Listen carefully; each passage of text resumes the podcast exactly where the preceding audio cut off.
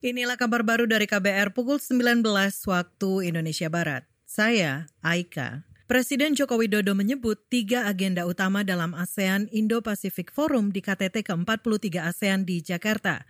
Salah satu agenda tersebut adalah hilirisasi industri yang kini juga tengah menjadi kebijakan strategis Indonesia.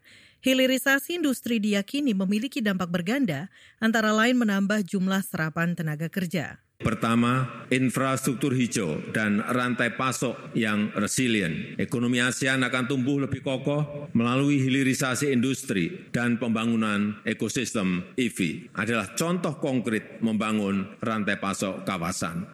Presiden Joko Widodo menambahkan agenda kedua adalah pembiayaan berkelanjutan dan inovatif.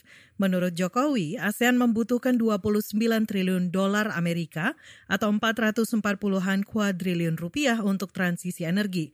Agenda ketiga adalah transformasi digital dan ekonomi kreatif. Kita beralih, Otoritas Jasa Keuangan OJK telah menerima hampir 200 ribu permintaan layanan konsumen sejak Januari hingga Agustus 2023. Antara lain 40 pengaduan berindikasi pelanggaran dan 1.400-an sengketa. Kepala Eksekutif Pengawas Perilaku Pelaku Usaha Jasa Keuangan Edukasi dan Perlindungan Konsumen OJK, Friderika Widyasari mengatakan, laporan tersebut tercatat di dalam lembaga alternatif penyelesaian sengketa sektor jasa keuangan.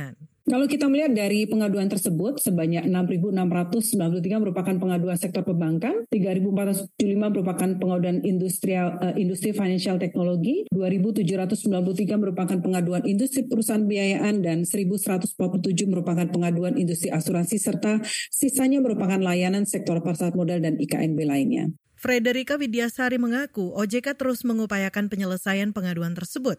Hingga kini sudah 12 ribu lebih pengaduan atau sekitar 84 persen yang sudah diselesaikan penanganannya.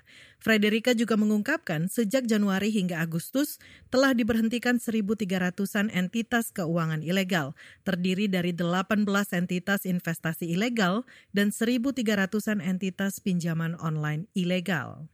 Kita beralih ke informasi lain, Saudara. Juru bicara Badan Nasional Penanggulangan Bencana BNPB Abdul Muhari menyebut kebakaran hutan dan lahan bisa memicu terjadi banjir bandang saat puncak musim penghujan datang. Sebab, kata dia, pohon-pohon besar yang terbakar dan bertumbangan akibat karhutla membentuk bendungan alam di lokasi-lokasi aliran air di kawasan pegunungan.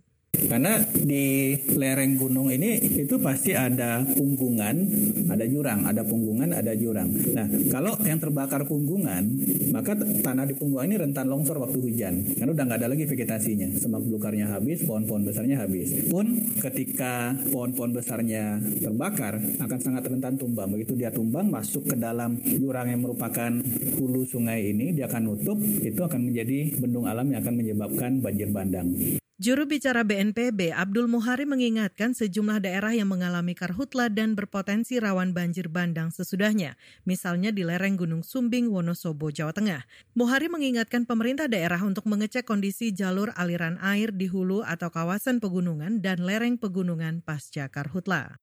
Inilah kabar baru dari KBR pukul 19 waktu Indonesia Barat. Saya Aika.